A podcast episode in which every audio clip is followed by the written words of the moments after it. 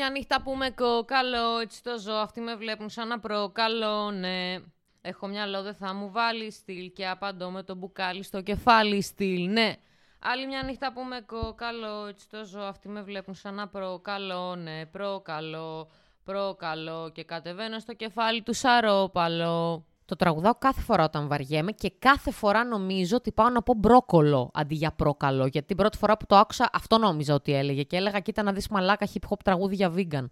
Δεν επέλεξα να βάλω αυτό το intro από ιδιαίτερη σκέψη, απλώς σκρολάρω αυτή τη στιγμή παιδιά στο κινητό μου και αποθανατίζω ακριβώς τη στιγμή του, της όλης, ε, του χάους μου βασικά όταν σκρολάρω χωρίς κανένα νόημα. Από ό,τι καταλάβατε, ένα καινούργιο επεισόδιο πολύ συντροφικό Χρυσού Ταμπών έρχεται κατά πάνω σας.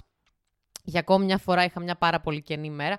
Καινή μέρα, προσέξτε, ψυχικά, όχι τόσο ε, πρακτικά, γιατί πάλι είχα ε, δουλειά σήμερα. Ήρθε ο Γαβρίλης στο σπίτι μου, δεν λέω. Μου έκανε έκπληξη το απόγευμα ο κολλητός μου ο Κώστας που έφυγε και εγώ του κουνούσα το μαντίλι, ντίλι, ντίλι για Λάρισα. Δεν ξέρω πώς κατάφερε και ήρθε δεν έχω ιδέα και θα κατέβει αύριο το βράδυ. Και επειδή έχουμε απαγόρευση, δεν γίνεται να βρεθούμε για όσες ώρες θέλουμε. Παιδιά, αυτό με την απαγόρευση νομίζω μπορεί να με εκνευρίσει περισσότερο από την καραντίνα. Δηλαδή, ας πούμε, άμα είχα. Βασικά, τι λέω, ανερώ από μόνη μου το τι, το τι πάω να σκεφτώ να σας πω. Δεν βγάζει κανένα νόημα. Γιατί ήμουν έτοιμη να πω. Γιατί άμα είχαμε καραντίνα θα μπορούσαμε να βγαίνουμε ό,τι ώρα θέλαμε. Λες και στην καραντίνα, ας πούμε, έχεις τη δυνατότητα ε, να βγεις ό,τι ώρα θέλεις και όποτε θέλεις, γιατί είχα ακούσει και κάτι για ένα δύο ώρο. Ε, για πείτε μου όσοι το γνωρίζετε, γιατί δεν το έχω εφαρμόσει εγώ μέχρι στιγμής. Παρ' όλα αυτά, είχα ακούσει μια απόφαση χτες ότι αυτό το τρίμερο που ακολουθεί και για λίγες μέρες, εν πάση περιπτώσει, θα ανοίξουν οι νομοί για τους φοιτητές, να κάνουν μετακομίσεις, γιατί δεν μπορούν άλλο. Και πάρα πολύ λογικό είναι, αφού όλα είναι κλειστά, ρε φίλε. Δηλαδή, εγώ ήμουν πρώτο έτος τώρα και ήταν κλειστά τα πανεπιστήμια, η λέσχη, τα μαγαζιά. Δεν είναι, μα τι, τι πρώτο έτος να ζήσεις αυτή τη στιγμή; Τι να ζήσεις βασικά θα έλεγα εγώ αυτή τη στιγμή, σε γενικότερο πλαίσιο θα το βάλω αυτό. Αλλά δεν ξέρω, πραγματικά δεν υπάρχει νόημα να έχεις ένα σπίτι και να πληρώνεις χωρίς λόγο κάτι. Που και με τη ζωή, ρε παιδί μου, τη φοιτητική που κάνεις, που όλοι ξέρουμε ότι κανένας δεν διαβάζει στο πρώτο έτος, αλλά κάνει ζωάρα, ρε φίλε. Δηλαδή, αξίζει τον κόπο. Άξιζε βασικά τον κόπο αρχικά που διάβασες και πέρασες κάπου, να πω. Έτσι. Και είναι OK να πούμε σε αυτό το σημείο του να σου πληρώνουν για ένα διάστημα οι γονείς σου, ας πούμε, να σου τσοντάρουν για το ενίκιο ή για τις ανάγκες σου. Γιατί εμένα με εκνευρίζει βασικά που σιγά σιγά ρε παιδί μου σε παρέες ακούγεται πολύ αυτό το γιατί εγώ δεν είμαι ας πούμε παιδάκι που με πληρώνει η μαμάκα και ο μπαμπάκας. Γιατί παιδιά ας πούμε, που έχουν την οικονομική δυνατότητα οι γονείς σου να τα βοηθήσουν, γιατί να θεωρείτε ας πούμε, ότι είναι φλόροι; Εγώ, ας πούμε, ξέρω παιδιά που μένουν και στο πατρικό τους ακόμα, που δεν έχουν μείνει, ας πούμε, ποτέ μόνοι τους, έτσι. Και δεν, μια χαρά, ας πούμε, και στο σπίτι βοηθάνε και δουλεύουν, ή δεν δούλευαν στα φοιτητικά χρόνια και δουλεύουν τώρα. Δεν ξέρω, δεν θεωρείτε λίγο ότι το βάζουμε και αυτό σε κουτάκι χωρίς να θέλουμε; Στη μόνη περίπτωση να σας πω που μπορεί να κάνω εγώ τέτοιο σχόλιο, ότι τύπου σε πληρώνει ο μπαμπάς και η μαμά, είναι μόνο στην περίπτωση ρε, εσύ που είσαι ένας φοιτητής έξι χρόνια και δεν κάνεις τίποτα, έτσι. Ενώ, σε, ενώ παράλληλα σε πληρώνουν οι γονείς σου. Δηλαδή δες το λίγο ρε παιδάκι μου σαν, ε, σαν συμφωνία. Ότι ξέρεις τι θα με πληρώνεις για κάποια χρόνια, μέχρι να ορθοποδήσω, μέχρι να βρω μια δική μου δουλειά, αλλά εγώ τι έχω να κάνω, ρε παιδί μου, σαν μέλημά μου; Να διαβάσω, να περνάω τα μαθήματα, να κάνω, δεν ξέρω τι, μεταπτυχιακά, δακτορικά, δεν ξέρω ο καθένας τι βλέπει έχει για τη ζωή του. Ή, εν πάση περιπτώσει, να βρω μια δουλειά, αφού τελειώσω τη σχολή. Τώρα, όσοι δουλεύουν παράλληλα με τη σχολή τους, εγώ ένα μεγάλο respect θέλω να τους δώσω. Χωρίς αυτό να σημαίνει όμως ότι όλοι έτσι πρέπει να κάνουμε. Δηλαδή, εγώ θεωρώ και ότι τα παιδιά που δουλεύουν και βγάζουν σχολές παράλληλα, αν είχαν τη δυνατότητα να κάθονται χωρίς να δουλεύουν, θα το κάνανε. Δεν είναι ότι δεν ξέρω, παιδί μου, εγώ πολλά άτομα που θέλουν να ξενυχτάνε για να προλαβαίνουν και τα δύο. Γιατί εγώ ένα δια... όσα διαστήματα δούλευα ενώ σπούδαζα, παιδιά ήμουν πολύ πίσω στα μαθήματα. Αλήθεια σας λέω, δηλαδή δεν μπορούσα να τα συμβαδίσω, γι' αυτό και άφησα το κομμάτι της δουλειάς όταν είπα ότι εντάξει, OK, okay, γάμισέ το. Γιατί εγώ να σας πω ότι όσο δούλευα στα φοιτητικά μου χρόνια, δούλευα όχι επειδή είχαμε ιδιαίτερη οικονομική ανάγκη, αλλά επειδή ήθελα να βγάζω τα δικά μου λεφτά, ένα δικό μου χαρτζιλίκι και με είχα περάσει, ας πούμε, αυτό το πράγμα που εκνευριζόμουν πάρα πολύ να ζητάω λεφτά από την οικογένεια και έλεγα θα κάνω κάτι μόνη μου. Τι δουλειές τώρα θα με ρωτήσετε, προφανώς τα εκατομμύρια άτομα που ακούνε χρυσό ταμπών.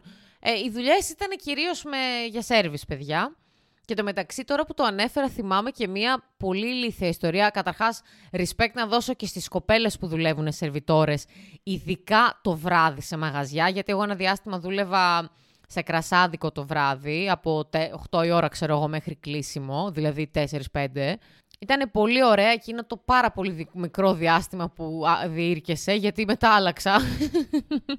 Είχα πάει σε ένα, σε ένα μεσημεριανό, λες και είμαστε σε δελτίο ειδήσεων.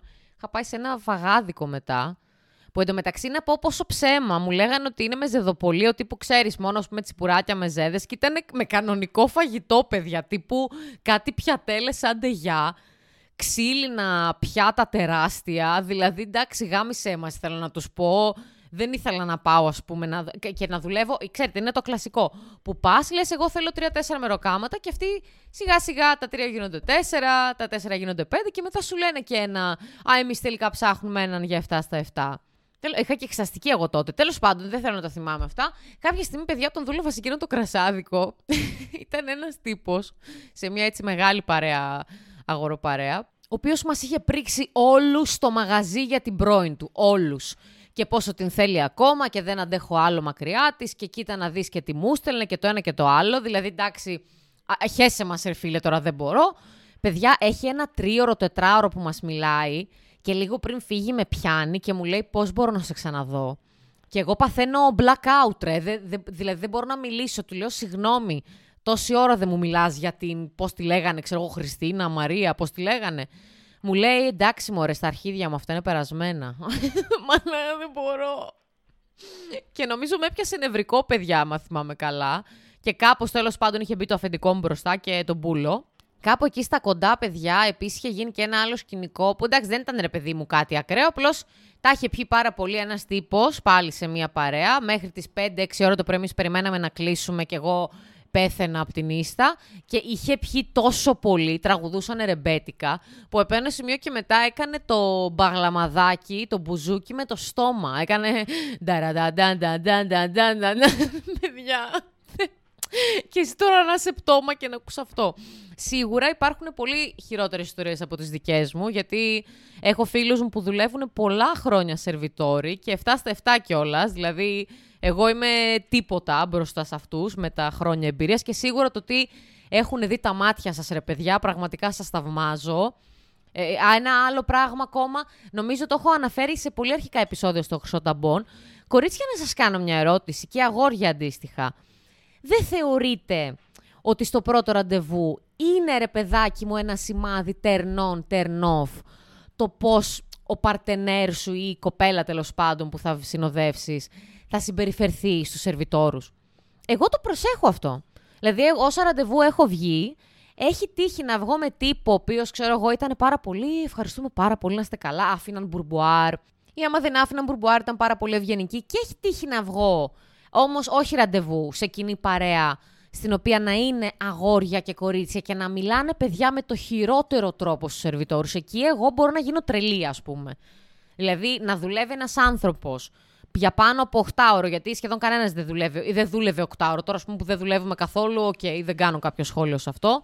Πολύ κρίμα και σε όλους τους ανθρώπους που επίσης έχουν χάσει και αυτού του είδους τις δουλειές. Και τους μιλούσαν παιδιά. Καταρχάς, κάποιοι τους μιλούσαν λες και ήταν δούλοι. Φάση, ξέρω εγώ, να του πέσει το άλλο το ποτό και να μην προθυμοποιηθεί καν να βοηθήσει να πάρει φαράση, σκούπα, ξέρω εγώ, να πει Άντε, μάζευε, ή ξέρω εγώ, εγώ.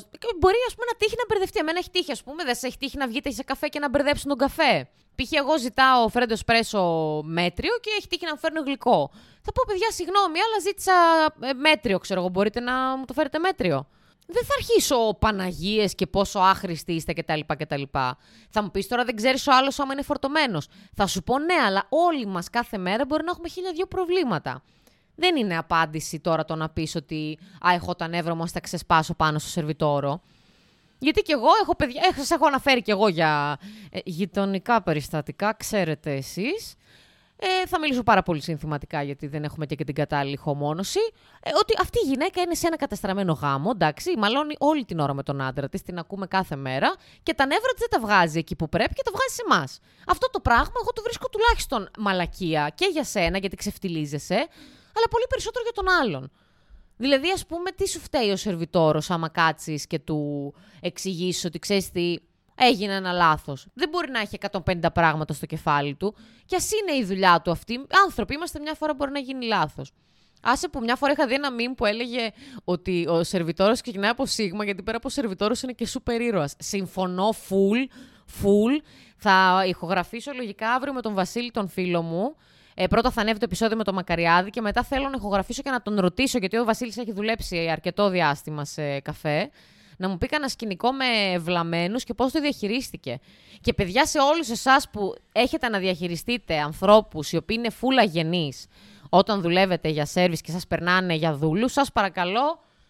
Πείτε μου τι κάνετε και είστε τόσο ψύχρεμοι και δεν ρίχνετε Χριστοπαναγίες, γιατί εμένα την επόμενη φορά που θα μου τύχει, αν όχι σε σερβιτοριλίκη, τότε σίγουρα κάπου αλλού σε άλλο τομέα, δεν νομίζω να κρατηθώ, αλήθεια. Έχω βρει κόλπο όταν πάω σε δημόσια υπηρεσία. Πλέον όχι, γιατί όλα είναι ηλεκτρονικά. Αλλά όταν πήγαινα, είχα βρει κόλπο. Έπαιρνα ένα βιβλίο. Εντάξει, το έπαιζα. Φαινόμουν full κουλτουριάρα και παράξενη. Γιατί πολλές φορές καθόμουν και στις κάλε, δεν πλησίαζα καν στην ουρά. Και περνούσε μια χαρά ευχάριστα η ώρα. Δεν μου απίφθινε κανένα το λόγο να μου πει Ε, κάντε λίγο πιο εκεί και τι σειρά έχετε. Εγώ πάντως είμαι από τον κύριο πίσω. Τέλος πάντων, δεν θέλω παιδιά να τα θυμάμαι. Σε αυτό το σημείο να σας πω, παιδιά, ότι εγώ είμαι βαμμένη αυτή τη στιγμή που σας μιλάω. Είμαστε πλέον σε αυτό το στάδιο και επίσης είμαστε και στο στάδιο, μα ακούτε, του πλυντηρίου που εγώ έχω ξεκινήσει να βάζω πλυντήρια αχρίαστα. Δηλαδή ξεκίνησα τώρα να πλένω κάτι μπουφάν, τα οποία δεν χρειαζόντουσαν πλυντήριο, αλλά εγώ τα έβαλα στο πλυντήριο. Πώς σας φαίνεται αυτό, Εσάς πώς αλλιώς σας έχει βαρέσει η καραντίνα, Για πείτε μου λίγο. Πείτε μου τι αρχίζετε και παθαίνετε, γιατί εμένα και σωματικά με έχει επηρεάσει. Δηλαδή τώρα εγώ αρχίζω και τρώω ό,τι να είναι ώρες, όχι αργά, αλλά πάρα πολύ νωρίς. Α πούμε σήμερα για πρωινό έφαγα ένα μισό κομμάτι πίτσα και για μεσημεριανό έφαγα γάλα με δημητριακά. Πώς σας φαίνεται αυτό; Με έχει, δηλαδή, πάει, το, πάει αυτό ήταν. Αυτό ήταν. Δηλαδή, ένα πρόγραμμα που θέλαμε να βάλουμε στη ζωή μας διατροφής, εξαφανίστηκε και αυτό. Δεν θέλω να τα ξαναπάρω τα κιλά, αλλά και να τα ξαναπάρω θα τα ξαναχάσω. Ε, δεν την παλεύω. Ε, αυτό ήταν, παιδιά, το Σάββατό μου. Ε, λογικά τις υπόλοιπες ώρες θα τις περάσω ακούγοντας μουσική. Μ' αρέσει πάρα πολύ να ακούω μουσική. Και ακούω και αυτά που μου στείλατε κάτω στα σχόλια, γιατί μου άρεσαν αρκετά. Σας ευχαριστώ που με ακούσατε. Καληνύχτα. Θα τα πούμε σύντομα αυτές τις μέρες. Θα ανέβει το επεισόδιο με τον Χρήστο Μακαριάδη. Και σας φιλώ γλυκά, ε, το νου, να προσέχετε.